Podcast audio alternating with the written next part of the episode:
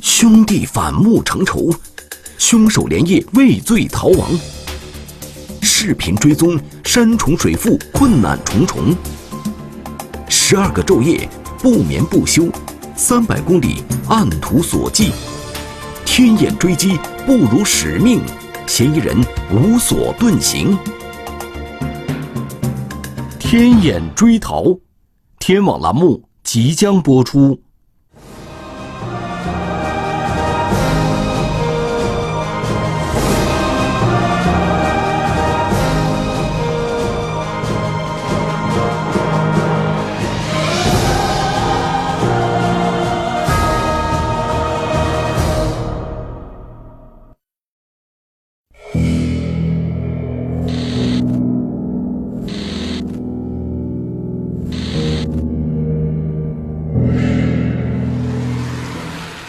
一六年七月二十七日凌晨五时左右，安徽省宿州市砀山县公安局接到群众报警，砀山县城庄镇发生一起命案。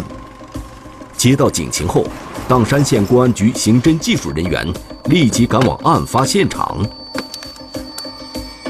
刑事技术人员到达现场以后，呃，两名伤者已被送到医院救治，现场只有两名死者。命案发生在城庄镇居民阚某莲家中，两名死者都倒伏在房屋的走廊下，现场有大量血迹。据调查，两名死者系亲兄弟，分别为阚家五兄弟中的老大阚某辉和老二阚某莲，均已年过六旬。送医院抢救的一名女性伤者系老大阚某辉的妻子。另一名伤者系死者侄子，阚家老四的儿子阚某宇。由于伤势过重，阚某宇后经抢救无效死亡。路边上也就是离这个路最近的那个地方，当时一个头上就是被钝器磕了十几下，每一下都骨折。我们的法医对受害人检查以后发现，受害人的伤情全部集中在头面部，死者颅脑多处骨折。分析作案工具是一种一端较重的锤子、斧头之类的工具。在案发现场，民警没有发现作案凶器，警方动用警犬在案发现场周边展开搜查。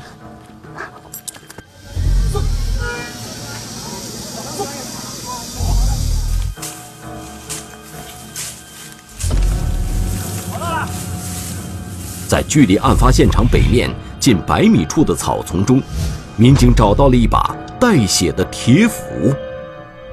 经过 DNA 检验，斧头上的血迹就是受害人所留，确定这这把斧头就是作案工具。凶手作案手段残忍，案发现场血迹斑斑，触目惊心。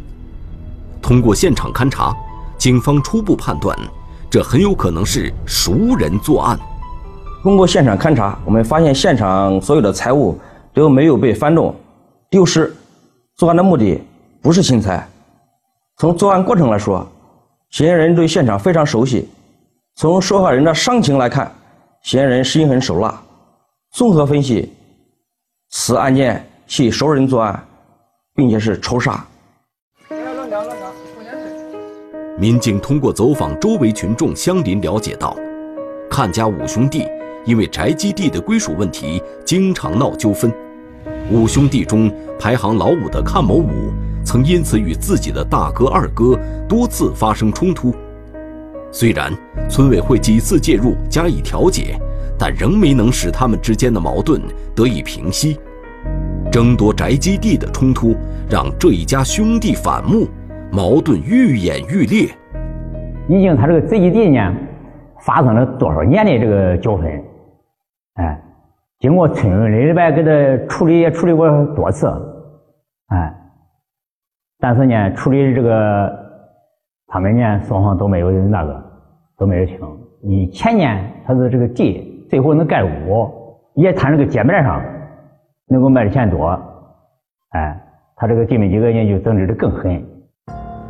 宅基地升值，兄弟间争夺不休，也许这就是命案发生的导火索。经过研判，警方认为矛盾中心的阚某武具有重大作案嫌疑。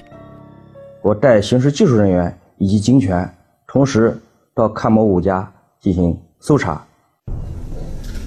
七月二十七日早上七点钟，警方赶到距离案发现场只有几十米距离的阚某武家。此时，阚某武家已是人去屋空，阚某武及其妻子儿女全部不知去向。民警携带警犬，对阚某武家进行了全面搜查，并在门帘上发现了可疑的血迹。是的，是的。经过我们搜血犬印证，确实是人血。然后我们对这枚血迹进行了 DNA 检验，最终的结果，这枚血迹是犯罪现场一名受害人的，这更加确认了阚某武就是犯罪嫌疑人。阚某武的岳父住在他家南边不远的地方，民警随即过去了解情况。其岳父反映，二十七号凌晨。阚某武一个人到家里来找过他，女婿在这个时间造访，让他也隐隐感到一种不祥。呃，嫌疑人的岳父，他说了，嫌疑人在昨天晚上确实来过他家，而且给了给了他一千块钱，然后磕了个头，说对不起你了，然后就走了。其岳父将阚某武留下的一千块钱拿了出来。民警发现钱上有一些可疑的新鲜血渍。经过 DNA 检验，我们确定这枚血迹确实就是受害人的血迹。案情重大，砀山警方立即成立了七二七专案组，市公安机关也高度重视，抽调六十余名警力提供支持，迅速展开侦查。各级领导高度重视，靠前指挥，亲自参战，提供了强有力组织保障。急于逃亡的阚某武将自己的身份证和手机遗落在家中，逃跑方向无法判定。为进一步查清阚某武的活动轨迹，明确其潜逃方向，专案组首先围绕阚某武的家庭成员及社会关系进行全面排查。他与谁的关系比较好？案发后有可能投靠谁？根据前期对阚某武社会关系的摸排，专案组民警分头前往江苏如皋、安徽淮北等地秘密布控蹲守，不放过任何一个可能性。妻子三缄其口，拒不交代丈夫去向。当时一直问那丈夫去哪了，去哪了，但他就就不说，他光知道他他丈夫杀人了。连金言辞闪躲，试图搪塞警方调查。以后我保卫他，会会负责会负什么法律责任？家门近在咫尺，嫌疑人是否会犯险回家？离他的这个出租屋已经非常近了，粗略算了一下，有四五百米的距离。痕迹尽消，警方如何重拾线索？天眼追逃，天网栏目正在播出。由于阚某武一家长期在毗邻砀山的江苏徐州打工，专案组推测他有可能会潜回徐州的租住地。七月二十七日下午，专案组民警在徐州市的一处出租房内找到了阚某武的妻子。阚某武的妻子当时是表情是非常紧张的，呃，问他什么也不说，都是支支吾吾也不说话。后来我们把他带到派出所进进进一步询问。而且她也承认了啊，她丈夫阚某武早上在家杀人了，然后阚某武呢就安排她带着孩子离开城庄，不要不要在在家里再待了。通过对阚某武妻子的询问，民警进一步确认了阚某武的嫌疑人身份，但是他的妻子只交代他带着孩子连夜骑电动车回到徐州出租屋的事实，对于阚某武的去向，他却三缄其口。就是当时一直问那丈夫去哪了去哪了，但他就就不说，他光知道他他丈夫杀人了，别的不说。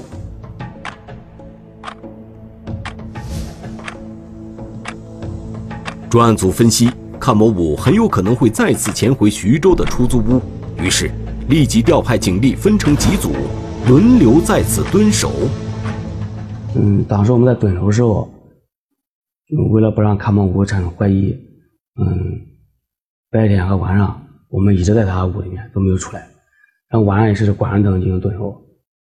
另一边，图侦组民警同步进行调查。砀山县与萧县相邻，他们在监控视频中发现一名男子骑一辆小型自行车沿一条小路往淮北方向行驶。通过相邻协助辨认比对，民警确定此人正是阚某武。专案组推测，阚某武极有可能去投奔他在淮北一家矿场打工的连金。然后呢，通过前期盘查，他跟他这个连金的关系，就是在淮北的这个。关系比较不错，而且他在淮北务工的经历，因为我们这一块离淮北非常近。七月二十八日下午，民警找到阚某武在淮北市的连襟霍某。一开始，他言辞闪烁，试图搪塞民警的调查。反正我们得给他施加压力吧，看清楚在哪里犯什么事了。你如果如果包围他，你会会负责会负什么法律责任？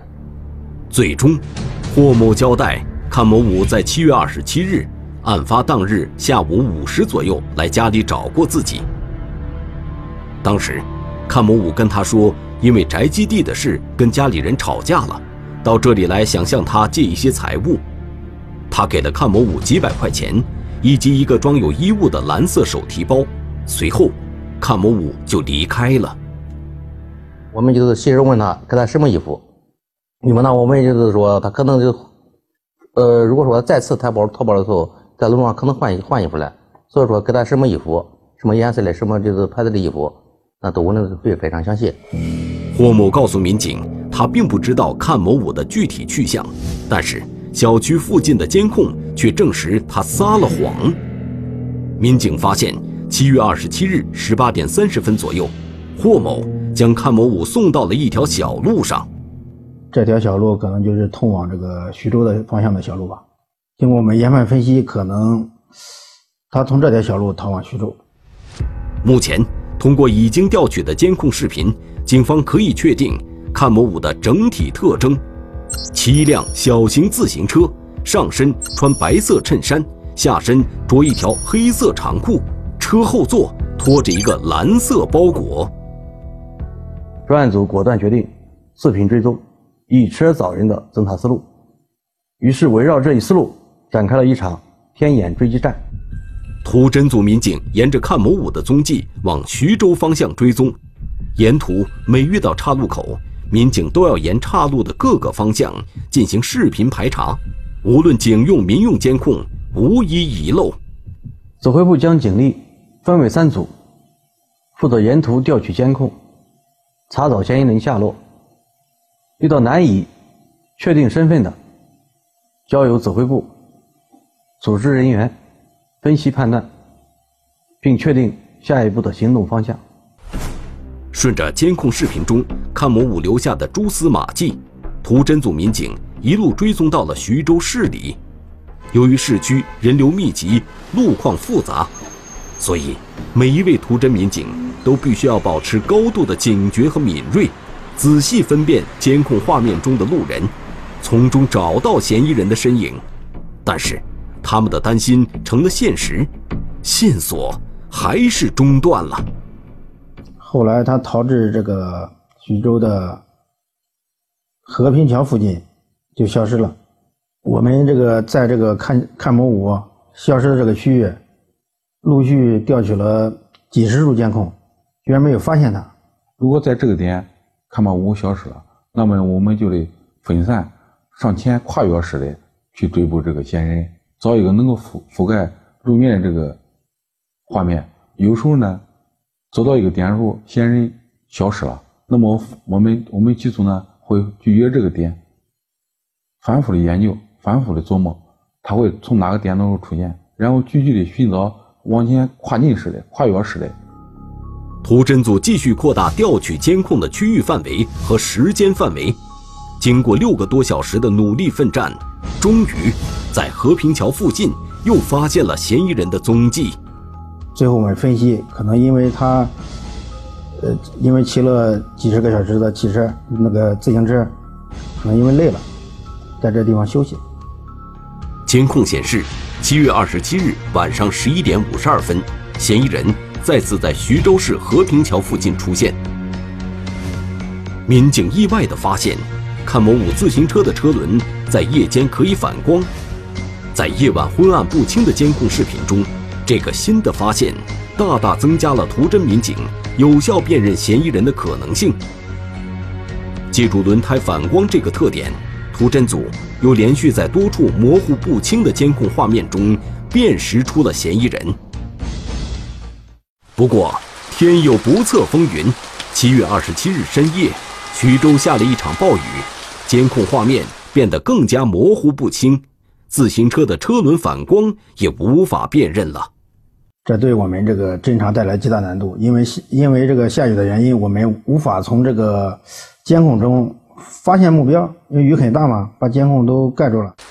不仅如此，这场暴雨还导致徐州市内大面积停电，造成多处监控信号中断。这一突发情况让看某五再次从警方的视线中消失。我们就根本无法获取监控，别说追踪了。看某五最后一次出现在监控中的地点，离他在徐州的出租屋不远。专案组推测，他潜逃回家的可能性很大。看某五最后的消失点离他的这个出租屋已经非常近了，大概粗略算了一下，有四五百米的距离。当时我们还怀疑他是不是潜回去了。暴雨之夜，家门近在咫尺，身犯重罪，正疲于逃亡的看某武，是否有勇气回家？那里等待着他的又会是什么？暗夜迷离，嫌疑人踪影难觅，光线非常暗的是，这个监控条件比较差的是，真假难辨，挑战民警的眼力与判断。当时我们。就怀疑这个是不是看某五？意外频发，视频追踪困难重重。又通过校时和现场的实验，还是找不到他的踪影。天眼追逃，天网栏目正在播出。七月二十七日，蹲守在看某五家的民警们度过了紧张而又安静的一夜。通过我们蹲守的人员，我们确认他确实没有回去。虽然看某五在徐州有暂住地，也许他的确想过回家看看，也许他徘徊再三，又最终放弃。这一切，图侦组的民警都无从知晓，因为暴雨掩盖掉了他所有的行踪。在拥有八百多万人口的徐州市，寻找一个人，无异于大海捞针。图侦组的民警不得不夜以继日的工作，丝毫不敢松懈。然后我们继续扩大这个侦查范围，呃，把这个未停电区域的所有的监控几乎全部调了一遍。当时我们人手不够，还呃请求了当地铜山刑警大队还有徐州刑警支队的同志帮我们一起调监控。增加人手后的图侦组，以嫌疑人消失的时间为原点，扩大调取监控的范围。然而，即使是未停电的区域，可查看的有效视频也十分有限，画面几乎没有辨认条件。我们追捕这个看老吴呢，自己建了一个群，叫追踪老吴这个群。每个点发现这个看老吴的踪迹以后，对着这个电脑要录一段小视频给。我们整个专案组的民警，如果晚上遇到光线非常暗的时，这个监控条件比较差的时，我们不能把握住人说，我们把这个调取的这个视频录一小段发到这个微信群里，由这个后面的这个专家来鉴别，是我们是不是我们要寻找这个嫌疑人。视频追踪的背后，是对海量信息的判断辨析，是对每一个民警眼力。脑力和耐力的考验。终于，在徐州三环东路，一个特征酷似看某五的男子出现在监控视频中。只是该男子的头上多了一样东西。你就看到一个骑小自行车的带着一个斗笠出来了。当时因为监控夜里都不是太清楚，离得很远。我们通过这个一些细节的时候，就是这个车辆它车轮不是有反光嘛？啊，最后通过呃视频专家反复研判确定，这个就是看某五。按照以车找人的思路，图侦组民警再次跟上了嫌疑人的行动轨迹。监控显示，七月二十八日凌晨两点零四分，看某五从秦虹桥卡口出了城。这时候已经离案发现场，呃，案发时间过去了五天了。呃，我们追到的时候是八月一日，八月一日上午。时间紧迫，分秒必争。看某五逃亡的几个小时，对于图侦组的民警来说，就是几天几夜的不眠不休。通过监控，警方跟着看某五从江苏徐州沿幺零四国道，到了六十多公里之外的山东省枣庄市薛城区。这时，监控中出现了一个令图侦组民警哭笑不得的插曲：薛城当地也有不少骑着小自行车、戴着斗笠的行人。因此，警方多次被干扰误导。呃，通过我们调取监控，就发现了一个比较可可疑的人员。当时他也是骑着一辆小家自行车，嗯，戴着一个草帽，前面驮着一个包。当时我们就怀疑这个是不是看某五。看某五在路上曾经换过衣服，这也干扰了图侦组的判断。但自行车是辨识嫌疑人的关键。警方可以通过自行车的固定特征，再次快速锁定嫌疑人。这个平稳，它这个区别的，还有就是这个颜色的，是颜色的。后来经过模糊图像处理和专家的分析，就发现就是它的车叉还有这个车梁的颜色有一些呃细微的变化。通过这些固定特征，我们就把这个疑似人员给排除掉了。视频追踪一直到了山东微山与滕州交界。在张望镇一个加油站附近，看某五又不见了踪影。视频组反复回查看某五最后出现的视频影像，就通过校时和现场的实验，还是找不到他的踪影，这让专案组的民警十分困惑。看某五的这一次消失似乎有些突然，图侦组的民警认为应该是哪里看漏了。我们就在看某五的消失的时间范围内，对这个监控，呃，逐帧查看，对，呃，对监控上的每一个人过往车辆，还有每一个人进行，呃，一一排除。视频侦查不仅需要耐心仔细，在很多复杂情况下，更需要经验和灵活应变。在反复查看加油站附近监控后，图侦组的民警发现。这里有拍摄死角。突然，一名细心的民警发现看报五消失的时候，其所在的马路上正好有一辆长途客车经过，于是提出了大胆的怀疑。还有个包，啊，你看往这拐了吧？是。这个车停了吗？那它速度减慢了。这个上哪去车？那肯定上车。这是哪去车？这个是潍山到滕州这个车。民警怀疑看某武是上了一辆微山到滕州的中巴汽车，专案组决定要设法找到当天的这名长途车司机。能不能通过咱们那个咱那个汽车站？嗯，汽车站的话，人因为他这些司机，这样一个一个找肯定是不可能的，人太多了。能不能跟他们这一块有没有调度？有没有这个调度了，或者调度去年去年去了，把所有的那个出车单我都给拉扯过了。昨天我们给他几十份那个宣传通告，让他把每个班都发了。今天还得督促他一下，看有没有这样的人。很快，民警找到了这名长途汽车司机，并从该司机那里印证了专案组之前的判断。据他反映，确实在那个时间，有人带着一辆折叠自行车。是呃，坐了乘坐了他的汽车，当时我们都比较感到兴奋。警方顺线追踪到了滕州市汽车站西站，又从模糊的视频中发现嫌疑人在十字路口与一名交通协管员说了几句话。经进一步走访，民警从这名协管员那里了解到，当时嫌疑人向他打听如何去当地劳务市场。啊，还加视频，你看，然后往左了，好走了，往南了，直接往南了，还是接着往南了，你看。根据线索，专案组在滕州市劳务市场附近的一处监控中发现了嫌疑人的踪迹。劳务市场这个面积比较大，人员密人员密集，每天的活动人量大概都在一千人左右。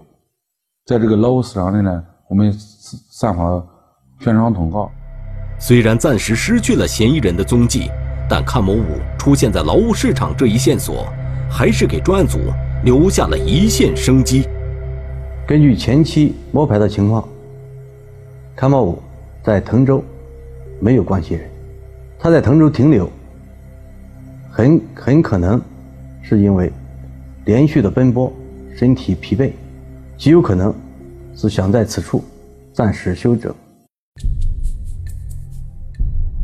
按照这一推断，阚某武应该就在劳务市场附近活动，于是专案组民警加大了在劳务市场周边的排查力度，但是几天的大力度排查下来。警方却再也没有发现阚某武的任何行踪，嫌疑人是否真如专案组判断的那样落脚在滕州，还是已经又继续逃往了未知的方向呢？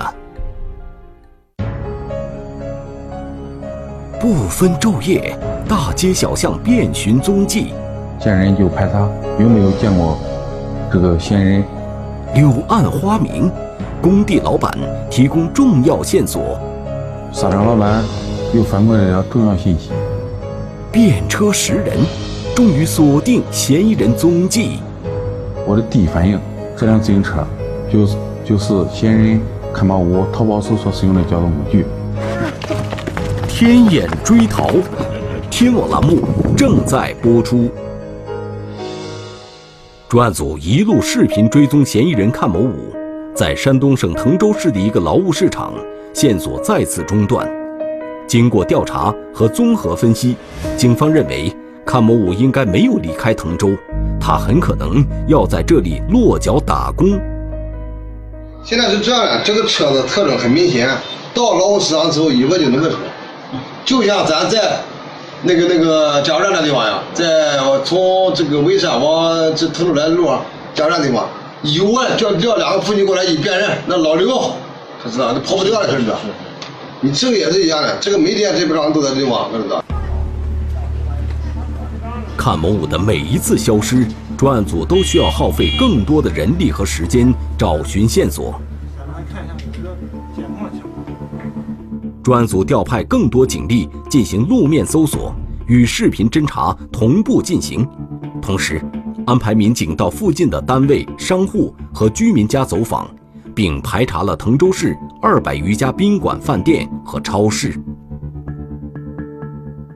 八月七日上午，图侦组民警发现了一个振奋人心的线索：在两处民用监控中，有三个骑着电动车的人与阚某同行，并且在一处工地附近一起消失了。专案组判断。这几个人也许是一起去工地打工，在这个工地，这个交通四通发达，那么专案组立即调整，安排了几个排查组，工地上给这个小区内散发这个悬赏通告，一组是见人就排查，有没有见过这个嫌疑人？民警在走访工地时，一位沙场老板反映，他确实看到过这样一个人。自行车的特征以及口音都与嫌疑人非常接近。沙场老板又反馈了条重要信息：这个嫌疑人是五六点钟从这个建筑工地离开，往南去了。专案组迅速调整，向根据嫌疑人走的方向继续追击。民警紧跟线索，顺着嫌疑人离开的方向继续走访排查。一路追踪到了滕州市的一个建材市场。此时，专案组的所有人都有一种感觉，他们离阚某武已经非常接近了。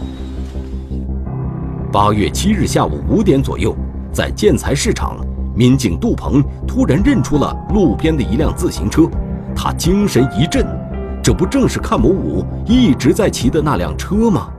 自行车是追踪和辨别嫌疑人的一个重要环节，自行车的特征我们烂熟于心。当时我瞟了一眼，我的第一反应，这辆自行车就是就是嫌疑人看某五逃跑时所使用的交通工具。杜鹏推测，此时此刻。阚某武可能正在建材厂内的某地方，也许就离自己不远。心里面非常的兴奋，我环视了一下四周，发现一店铺门口有一名正在务工的男子，与我们寻找多日的嫌疑人阚某武体貌特征极其的相似。经确认，这就是我们寻找多日的犯罪嫌疑人阚某武。杜鹏示意同行的民警，他们迅速靠近目标，趁看某武不备，将其按倒在地。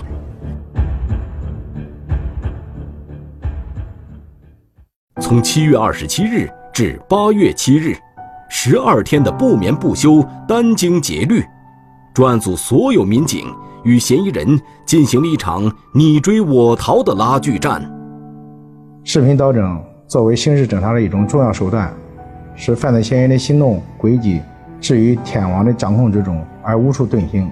通过追踪三个省七个县，视频追踪三百多公里，这个案件可以说是我们视频追踪的一个经典案例。看某某到案后，对犯罪事实供认不讳。当时脑袋真是糊糊糊的，不知道罪犯下了就得就得那个承担这个法律。据阚某武交代，因宅基地之争，阚某武与其大哥阚某辉和二哥阚某莲常年不和，纠纷不断。加上近年来临街的房屋日渐升值，其归属问题令兄弟之间争夺得更加激烈，甚至反目成仇。他这个呢，个人说个人的这个理，阚清武呢说呢，他父母以前生前的时候呢，把这个地是分给他的。他说：“这个地呢，有他的一半哎，导致这个双方呢，他说是他的，他说是他的，因为他父母现在都双亡了，也找不着什么证据。村委会多次出面给他们处理，咱们呢双方呢都没有听从这个处理的意见，哎，各自坚持自己的这个，也认为自己是对的。”案发前，老二阚某莲帮助老大阚某辉翻修宅基地，这直接激怒了阚某武，让他丧失了理智。老二的儿子从外地过来，也没有给老五商量，直接把屋扒掉，这是造成矛盾激化的一个最主要的原因。因为前期他们说都没说好，在没说好的情况下，就是直接就把屋扒掉，重新给他盖屋。重新给老大盖屋。如果说他把这个屋盖上以后，老大死了以后，那这个他他给他盖的这个屋，那那老大要是去世以后，这个屋就是理所当然的就是老二家的了。我说你们现在呢，这个盖屋呢也不要急于着盖屋，因为你们现在这个问这个地也没确定是恁属的，也没确定是恁的，你都在这个增值中。哎，等着你那时候处理好以后，你再回家来盖屋。到时呢，他双方呢。都没有听这个村委会的意见。公说公有理，婆说婆有理，但利令智昏，看某武对宅基地的执念，将他一步步引入歧途，走向仇恨的深渊。老五就想着这个宅基地就必须会归他，啊，如果说不归他，那就那就是不行，说说不好，就就就是这个意思。仇恨冲昏了看某武的头脑，使他犯下不可饶恕的罪行。我后悔，后悔，后悔，那没办法。借此机会，警示广大群众：无论发生任何矛盾，无论发生任何纠纷，希望大家都借助法律手段来解决问题，而不要私下通过这种暴力手段，造成害人又害己的恶果。暴力不是解决问题的办法。看某武任由仇恨扼杀人性。采取极端的方式面对矛盾到头来只能自食恶果。中华人民共和国公安部 a 级通缉令肖建春男一九八四年十月二十一日出生户籍地址广西壮族自治区宾阳县新桥镇大林村委会柯甲村二百五十二号。身份证号码四五二幺二三幺九八四幺零二幺幺零五七。该犯罪嫌疑人涉嫌电信网络诈骗犯罪在逃，请广大观众提供有关线索，及时拨打幺幺零报警。幽静河堤发现无名女尸，警方侦查，可疑的问路人到底是谁？细致搜索，几张碎纸片和一张手机卡，又暗藏着怎样的秘密？致命的谎言。天网栏目近期播出。